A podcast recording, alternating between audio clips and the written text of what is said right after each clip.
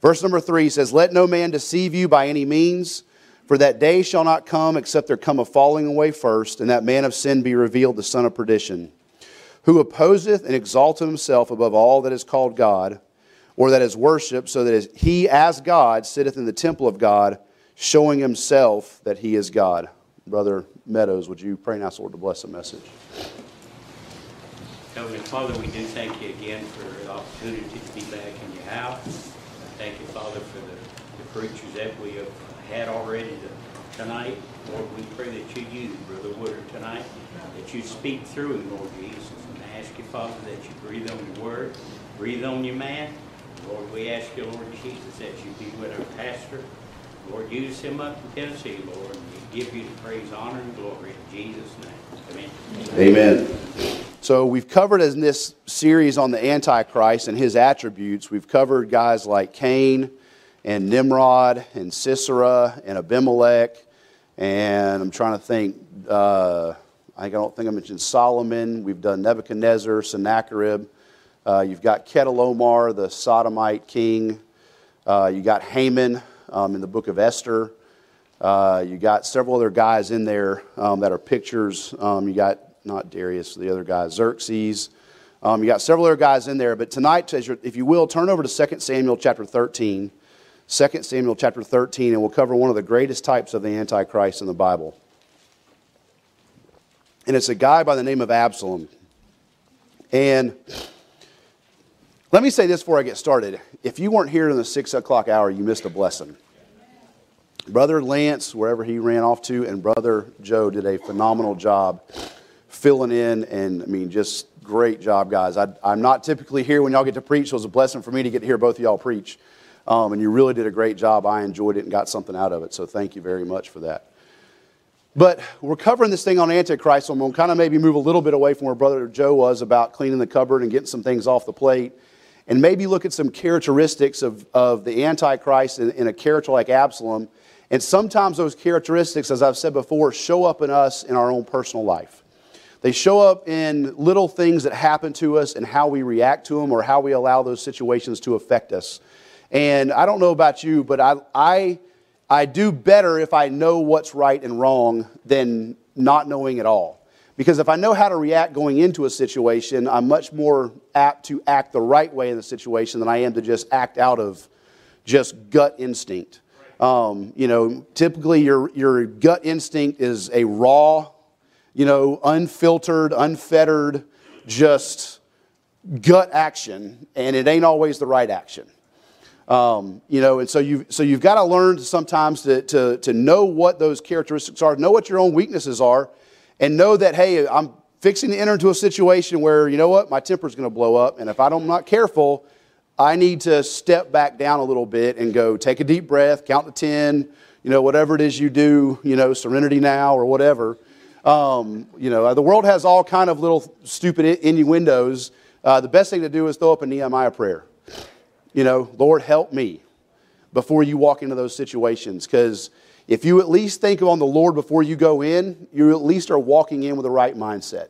You're at least going, okay, I'm this trouble's ahead. I see the trouble. It's coming, so I'm going to just stop. Lord, help. I don't know what else to pray because I don't know what the trouble is, but Lord, help.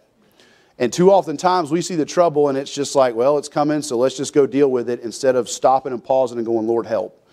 And but I got to look at this situation with Absalom, and this is where Absalom shows up for the first time in 2 Samuel chapter 13 after Amnon has committed a horrible act against a, against a young woman, against his sister.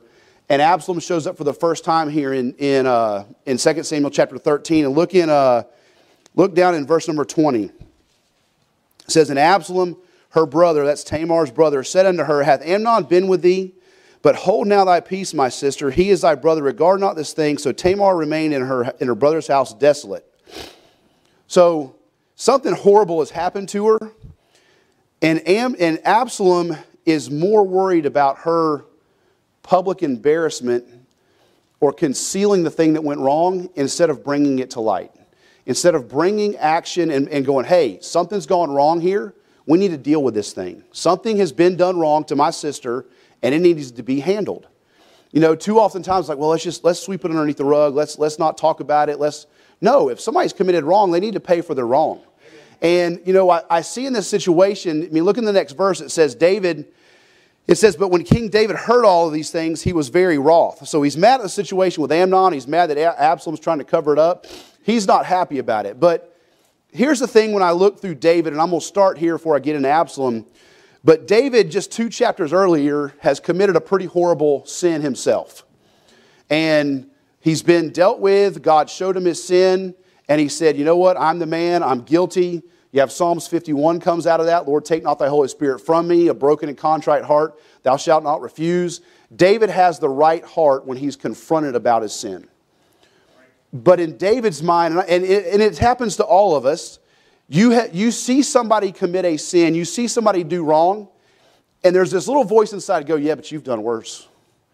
Yeah, but you know, I mean, I, you know, you, you remember when you did this? You remember when this happened to you? That doesn't negate the responsibility the other person has to pay for the penalty of their sin. Just because God was gracious to you does not mean that God's going to be gracious to them. They still need to be confronted with their sin and the sin be revealed.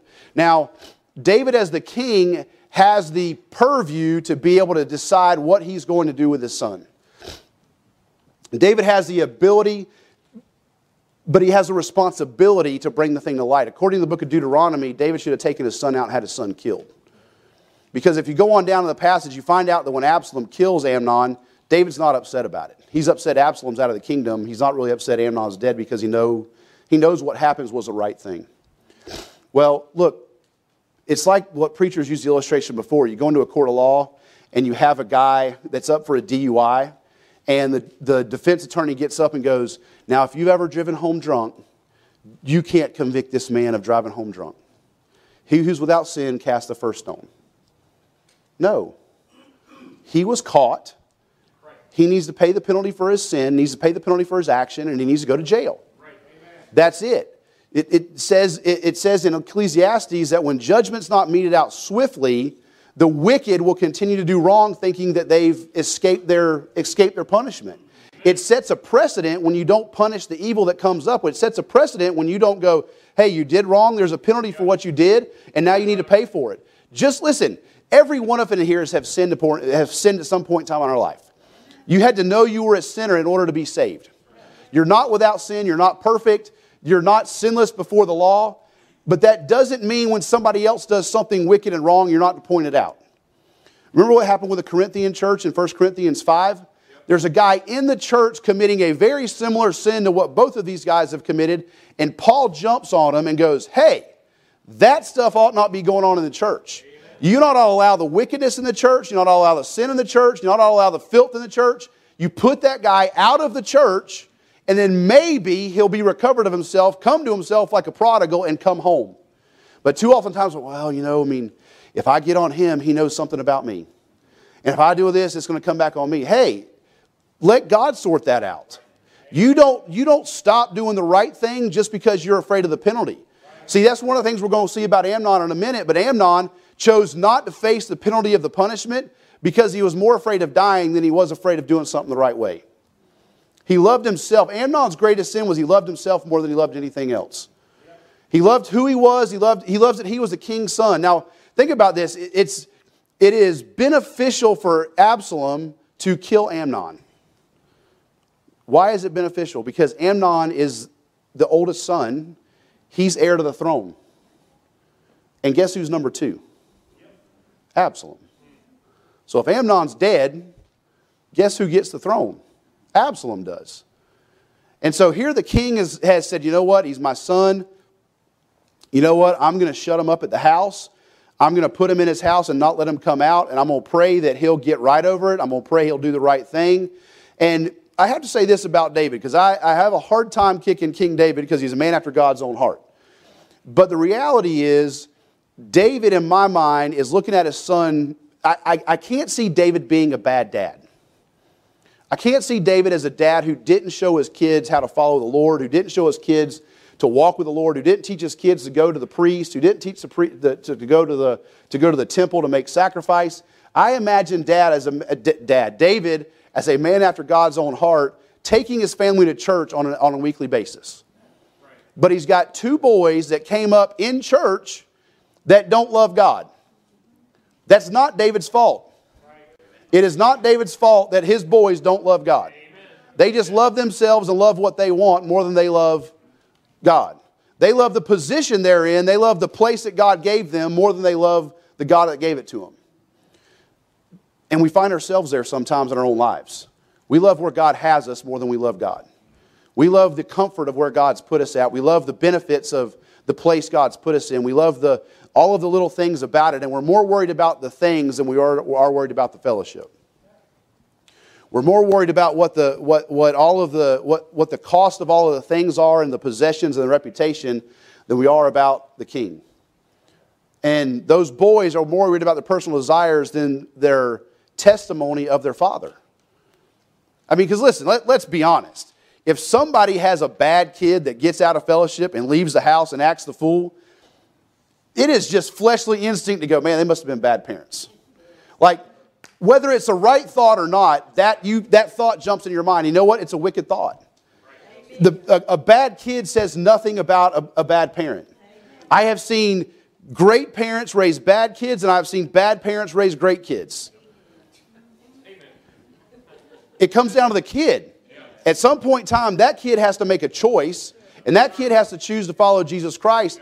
And it does not matter what they've been told, it does not matter how they've been raised. They have to come face to face with a Savior at some point in time themselves.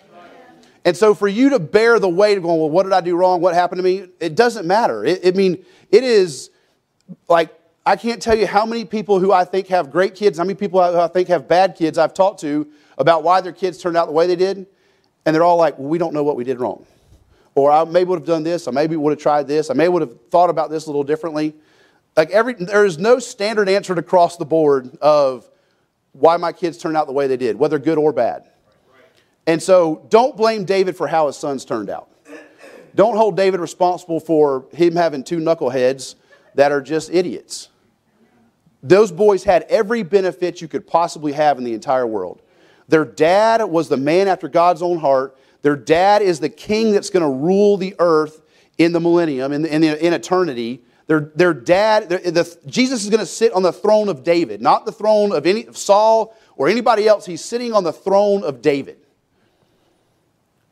They went to church, they had all the money, they had all the possessions, they had all the schooling, they had all the education, they had all the opportunity in the world, and they just loved themselves more than they loved their Savior, more than they loved God. And so Absalom decides to hide something, decides to sweep underneath the rug and go, you know what, I'm going to just hide this. I'm going to, spare Tamar the embarrassment of the public deal. Well, maybe if that thing would have come to light, Amnon's dealt with publicly, and Tamar gets some relief from it.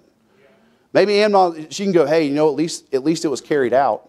But you know what Absalom wants to do? Absalom wants to put, put his sister in bondage to him. Absalom puts her in his house and goes, Look, you just don't leave the house, I'll take care of you. Well, that's being a slave. If you lock me in the house and tell me don't go nowhere, that's slavery. Well, that's what Absalom does. He puts people in bondage to him. He sets them up and he goes, No, I've got you now. I've got you right there. And then, and then he goes out. Two years, he takes time to fester and come together and come up with a thought of how to kill his brother.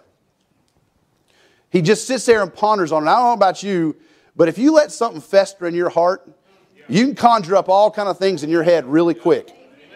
And that's what, that's what Absalom did. Absalom's sitting there thinking, and he, he is conjuring, he is festering. That stuff is, how can, if, if I do this, it's going to come out this way, and if I do this, it's going to shake this way, and if this happens, I'm going to do this. He, he's had two years, what is that, 730 days to contemplate how to kill his brother. That's a lot of time to be thinking about how to kill somebody. And he's sitting there in his mind and he's, well, if I do this, I can do it this way. And if I kill him this way, this will happen. And, and, you know what he does? He goes to his dad and says, Hey, dad, I want to have a family feast. I want to have everybody over the house and let's have a big old Thanksgiving, but you don't need to come. Now, like, if you don't want your mom and dad at the party, you clearly have ill intentions of doing something you got no business doing if you can't invite mom and dad to the party. If, you, if you're doing something, if you're doing something in your home and you're inviting people over and you and in your mind you go, well, I can't invite them, they're not going to like this, it's wrong. It's, it's flat out wrong, it's wicked, it's evil, and you shouldn't do it, and you better stop. But that's Absalom. Absalom's going, well, let, let me, if I, am doing all this figuring, I'm doing all this putting together, I'm doing all this calculating, I'm, I, you know, this is what I'll do. I'll go to him in, in a name and have a big feast. It's harvest time. We'll gather everybody together and celebrate the harvest. He's a liar. He's a conniver. He's going around trying to get something for nothing. He's trying to take something because he's out to get his own. Romans 12 says, Vengeance is mine, I will repay, saith the Lord. That's in Deuteronomy as well. He had it in the law that he's not supposed to do it. The other thing is, his dad had already said, I'm not going to do anything about it at this point in time. He's like, I'm sitting on it, I'm waiting on it, I'm thinking on it. And his dad hadn't moved yet. Listen, if you're underneath somebody else's authority, you don't have the authority to go take that authority. There is this thing in this world where you think you can just, you know, well, I mean, they won't give it to me, so I'm just going to go take it. Right. No, that's wicked. That's the devil. That's Lucifer. If God doesn't put you there, the Bible says promotions coming either from the, from the east or the west or the south, but God. If God doesn't put you in a place, in a place of authority or in a, place of, in a position of authority, it's not yours to go and take it. It's not yours to go grab the bull by the horns. You have to wait for the Lord to lift you up and wait for the Lord to put you in the right place. And you go, you know what? as long as I'm underneath somebody else, you know what the best thing to me about being underneath somebody else is? All the responsibility ain't on my shoulders. Because at the end of the day, if I drop the ball, well, you pick me. You know, I mean, it's a whole lot easier when you're not the head dog and you don't have to worry about everything. You know, you mean for me as a contractor, I go into somebody's house and one of my guys has done something dumb, done something goofy, messed up something in their house, you know who they're mad at? Me. You hired that guy. I, like, we're, not, we're human. We're not perfect. We can't do it perfect 100% of the time. I'm really sorry. Like, we'll fix it. But you jump on me like I'm the idiot that hired the guy. Well, you do dumb stuff all the time too. You make mistakes. We all make mistakes. We're all human. We all mess up. You can't have expectations that are ridiculous. And we live in this world that just you know, well, it's mine and I, you know, I do this and I deserve this and I should have this. And, yep. well, no. You know what? Don't give anybody any more grace than the Lord's given you. Amen. But you have a guy like Absalom who goes, you know what? Daddy won't do it. I'm going to do it. You better be careful. The thing I remember Doc saying, if he said it once, he said it 2,500 times in school, was the hit man always gets hit. And anybody who takes out somebody else, they wind up getting taken out themselves. Amen. He would use Lee Harvey Oswald and Jack Ruby, and Jack Ruby getting taken out.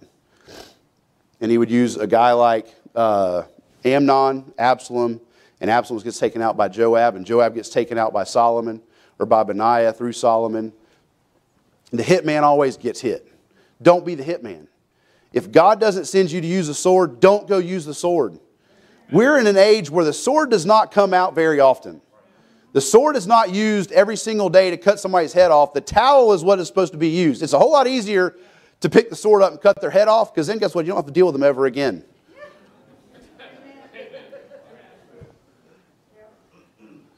Right? They can just, they're done. Like it's over with. You never have to see them again. They won't ever speak to you. They're not coming around because they're dead. But if you pamper them and take care of them and deal with them, guess what? They keep coming around. You know, I keep feeding my three kids and they won't leave.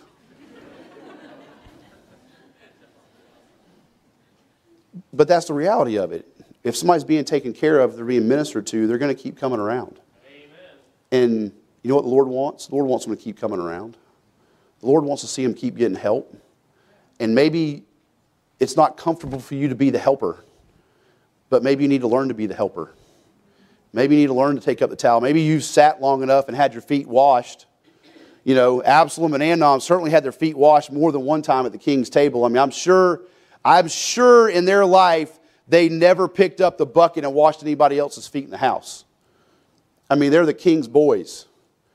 Well, you know what? Sometimes the king's boys have to pick up the basin and wash some feet.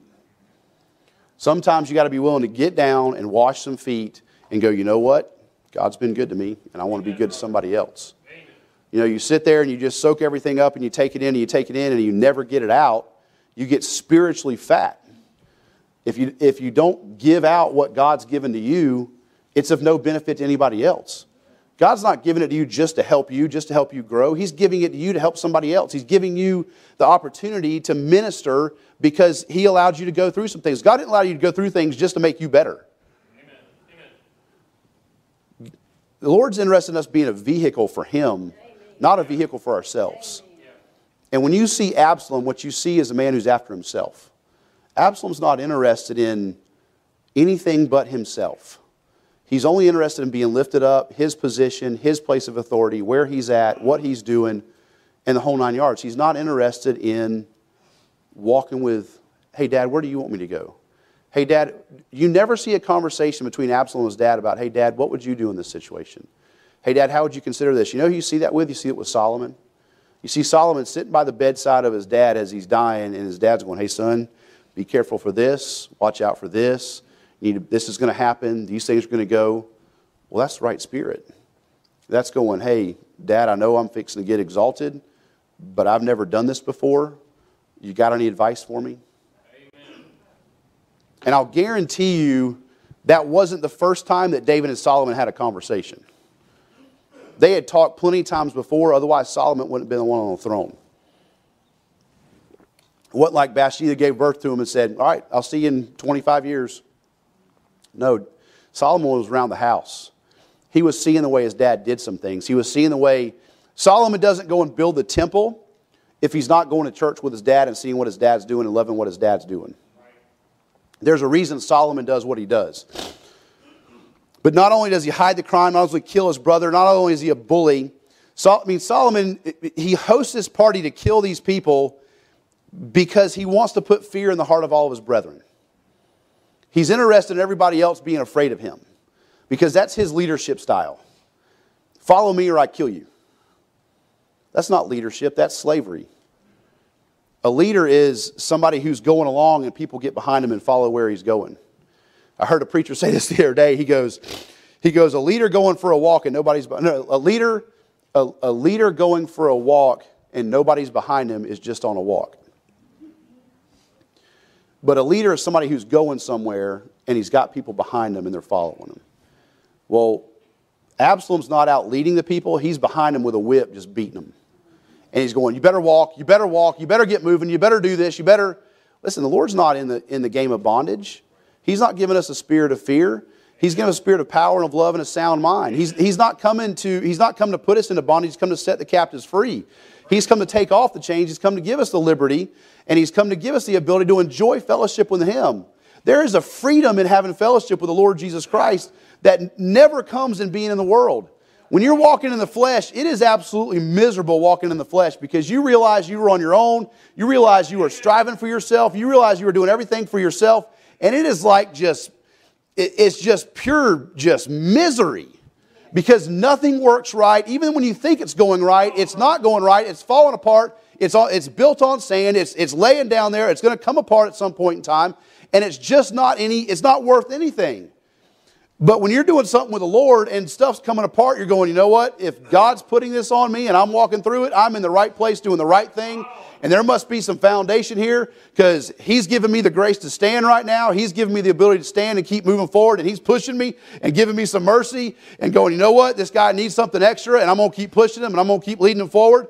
There's nothing greater than knowing you're doing something for God and, and you got trouble all around you. It's like I'm finally in the middle of it. Now, listen, I'm not sitting here going, I, I love all of the trouble. Don't, trust me, my, I would love for the trouble to go away, but I would love for, you know, the fire marshal to come, just walk up tomorrow and go, here's your CO. That'd be great. But guess what? Life don't work that way. It ain't happening that way. It ain't working that way. We're going to have to push through all of the steps we're going to have to complete every step, meet all of the things in order for Him to give us what we need. Well, that's the Christian life. The Christian life is one step at a time. Do this, and I'll let you do this, and you do this, and I'll let you do this. You do this, and I'll let you do this. It's not just go and take it all and get it all done right away. This get rich quick mentality, this me, me, me, me, me stuff that we live in today is just filth and it's a waste and, it, and it's worthless. There's no value in it whatsoever. It, it, is, a, it is just a hurtful, hurtful thing to, to spend time You're, you spend time serving a dead man. When you're serving the flesh, you're serving a dead man. I don't know about you, but I've never gone to the funeral home and said, let me take this guy out to lunch. But when you're spending time with the flesh, that's what you're doing. You're taking a dead man to lunch.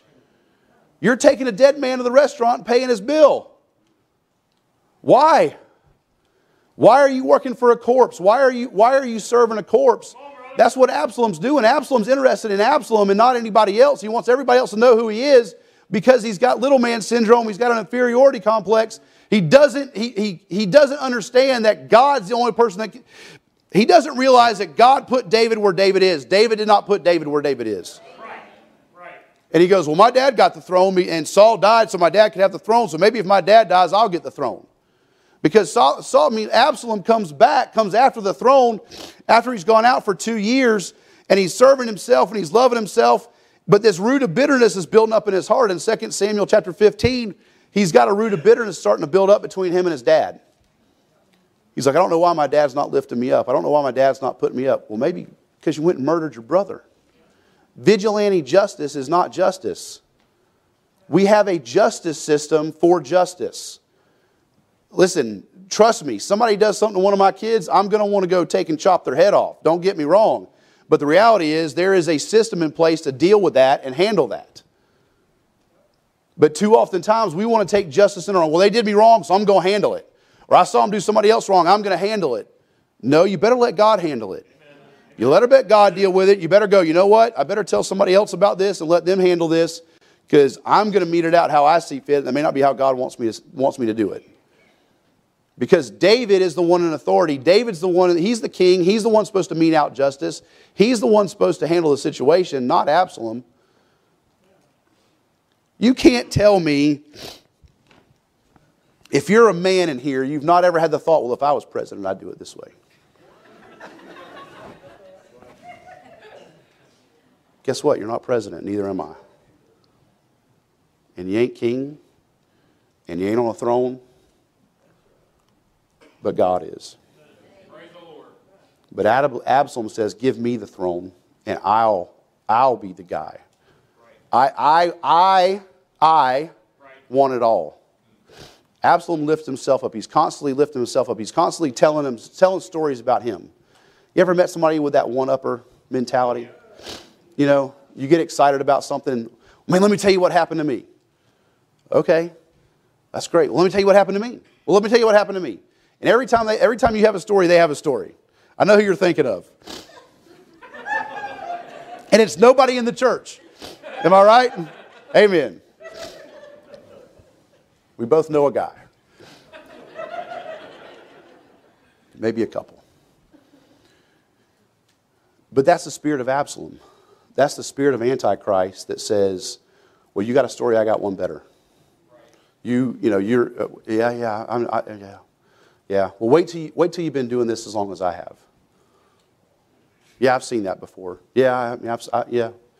No. You know what? Somebody's got a story. Enjoy the story. And, and, let, them, let, them, let them be lifted up for a little while. Let, let them get some enjoyment of, about whatever God's done for them. Let them share. You don't need to tell, you know, all of the 10 million people you've led to the Lord. And if you have led 10 million, where are they? How come they're not in church? But Absalom's all about Absalom. Absalom's about seeing himself lifted up. He's about seeing who he is, where he's at.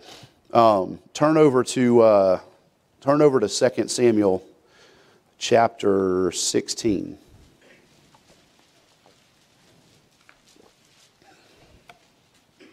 Chapter 17. In chapter 16, Absalom does something that demonstrates he has no conviction about sin whatsoever. Adam do, Absalom does something publicly that is so wicked and so vile and has no shame about it whatsoever. If you ever find yourself in a place where sin doesn't bother you, you're in the wrong place. When you find yourself in a place where you're, somebody brings sin to your remembrance and it doesn't bother you, you're in the wrong place. You're serving the wrong guy, you're serving the wrong man, you're not serving the Lord Jesus Christ. Sin should bother you. You should feel bad about sin. You should feel guilty about sin. You should never go, well, thank God for that sin. No. There, that's not something you thank God for. You thank God for the blood, but you don't rejoice in that sin. You don't rejoice in that filth. Absalom's like, I'm going to take pleasure in this, and I'm going to do it, and I don't care who sees it, God or everyone. Well, that clearly shows Absalom believes he's God and not God himself. Because back over in chapter 15, Absalom asks his dad, he says, Hey, dad, I want to go down to Hebron so that I can, uh, I, I can make an offering to the Lord. He's a liar. He wasn't going to make an offering for the Lord. He went down there and gathered himself an army, and he went down there and got some troops together and said, I'm going to take the throne. And here he is in 16 doing something absolutely filthy. And then, in, and the Lord what's amazing to me is the Lord allows Absalom to just run his course. You don't really see the Lord put his hand in and intervene. He just lets Absalom's actions run, and they all come to a natural end. Same thing with the Antichrist and the tribulation. He lets the Antichrist run, and the Antichrist runs himself into a ditch. He runs himself into a place where here's the result of your actions. There, there's, there's no further to go, there's no other option but down at this point in time. Well, that's the same thing that happens to Absalom. He just lets Absalom run out his life. You know, the thing that scares me the most is that God would take his hand off me and just let me live my life. Let me live 60, 70 more years, whatever, well, I guess probably not that long, but another 40, 50 years and not ever have fellowship with me ever again. Just let me go and get to the judgment seat of Christ and go, Lord, I thought we were talking. I thought we were walking. No, my hand hadn't been on you since way back over there, buddy. Here's your reward. Man, that good night. That scares me. And I've seen the Lord do it. I've seen the Lord take his hand off of somebody and let their life run its course. And every one of them that I'm thinking of, their life has run its course and it's all come to an end. And there's nothing. You go, well, what was that for? and you can trace it back and you can go, well, here and here and here. God gave them chance and they didn't. God gave them chance and they didn't. God gave them chance and they didn't. God gave them chance and they didn't. And God just said, okay. Turn them over to the devil for the destruction of the flesh, is what Paul says. He just let them run. And so Absalom here in chapter 17, he goes, Ahithophel, and if you know anything about the story, Ahithophel is Bathsheba's granddad. Ahithophel was, was David's counselor, was one of David's priests, was there to help David, minister to David, give David counsel, and his granddaughter is Bathsheba. You don't think there's maybe a little bit of bitterness there? A little bit of, you know, I cannot believe you did that to my family. After all I've helped you with, you went and did that to my family? That's pretty rough. And so he comes as a wise counselor to Absalom and, offer Absalom, and offers Absalom counsel. And it is the right counsel. But Absalom is so full of pride that when Hushai comes up and offers counsel, he's like, I like what he said better than him. This one's more, this, this, this thing that Hushai said is more about glory. It gives me more glory. It sets me up. It makes people know who I am. It makes people wonder. You know, it puts me on the throne. It, it lets people know that I can rule this kingdom. I can handle it. And it's a lie. And you know what you find when you get around somebody who has been deceived, who God's taken their hand off of? they start believing lies. They start thinking there's something they're not. They start thinking, well, I got this. I can handle this. I don't need your help. I can just walk wherever I want to walk. No, you can't. Amen. God's just letting you run your course, and you're going to die and go to heaven if you're saved, but you ain't going to have nothing to show for it. That's a scary thing. Amen. That's a scary thing to let, that, that, that God would just let you run your course and let your life run out, and there it is. Dr. Ruckman preaches that message. Um, oh, goodness, I can't think of the title of the message. But he, he, he's drawing these different figures up here, and he's got, uh, he's got a guy with a, with a bottle, and he's drinking. He's got a guy with a deck of cards playing cards. He's got a, a priest with an incense thing or a wafer. Um, he's got a woman with a tongue. Uh, he's got a woman with a bob haircut for some reason. Um, he's got like five or six different things. And he says, What's it called, Brother Lance? Hypocrites in the church. Hypocrites in the church. And he goes, Now I'm not saying that you can't drink. And I'm not telling you that you can drink, but I'm saying if he's a Christian, there he is. And he goes through each one of these things. And he goes, and I'm not saying you can't do this and you can't do that, but there he is. And I can't tell you who this is, but there he is. Well, I don't want to get to heaven, and God goes, Well, yeah, I saved him, but there he is. What, what a miserable thing to think that you lived your life for yourself and put yourself on the throne and set yourself up and did what you wanted to do and had what you wanted to have and didn't give God the glory. Well, that's Absalom. Absalom is all about giving it to himself, giving it to himself. And you know what happens to Absalom? Absalom, his pride ultimately kills him. Absalom, and I, I can't, as a guy, I can't, I can't think, I, I, I can't understand this. But his hair is so pretty that, like Rapunzel, he lets it down once a year and they weigh it to see how much it's grown. Now, Brother Val, if you did that with your hair, I'd pull your man card. I, amen. But, I mean, who does that? He wears his hair up in a man bun, and once a year he lets it down so everybody can see it, comb it out, see how beautiful it is, and go, well, this year it weighs 12 pounds. I don't want to carry extra 12 pounds on my head. But it's the thing that he thought made him somebody. It's his looks. He, Absalom's worried about the outside. Absalom's always focused on what everybody can see, what everybody thinks about, what everybody's paying attention to, and he's not dealing with the heart at all. Absalom misses out on the fact that God was interested in his heart not interested in the benefit he gave him of an external beauty. He was a pretty man.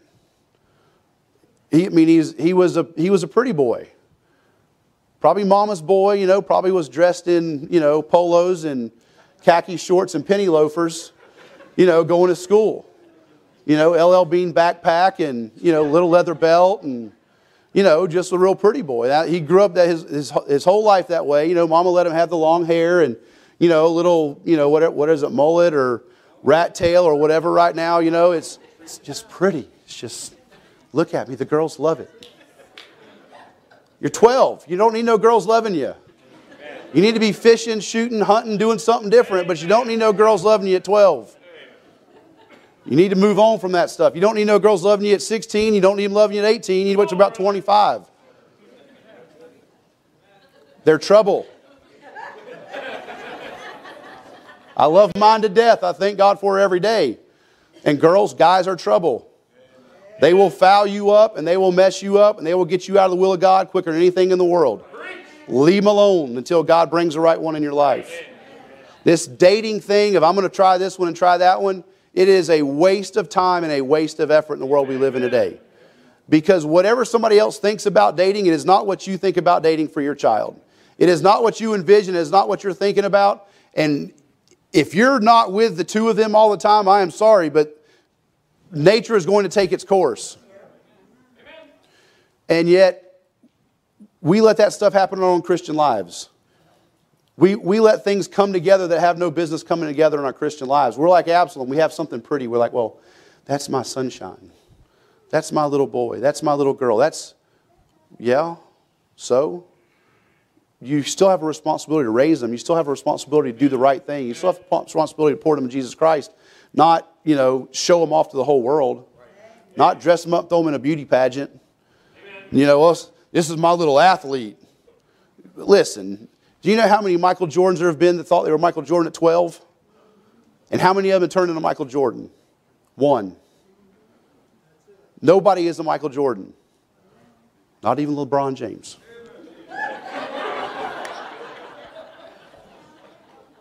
You guy's such a wannabe.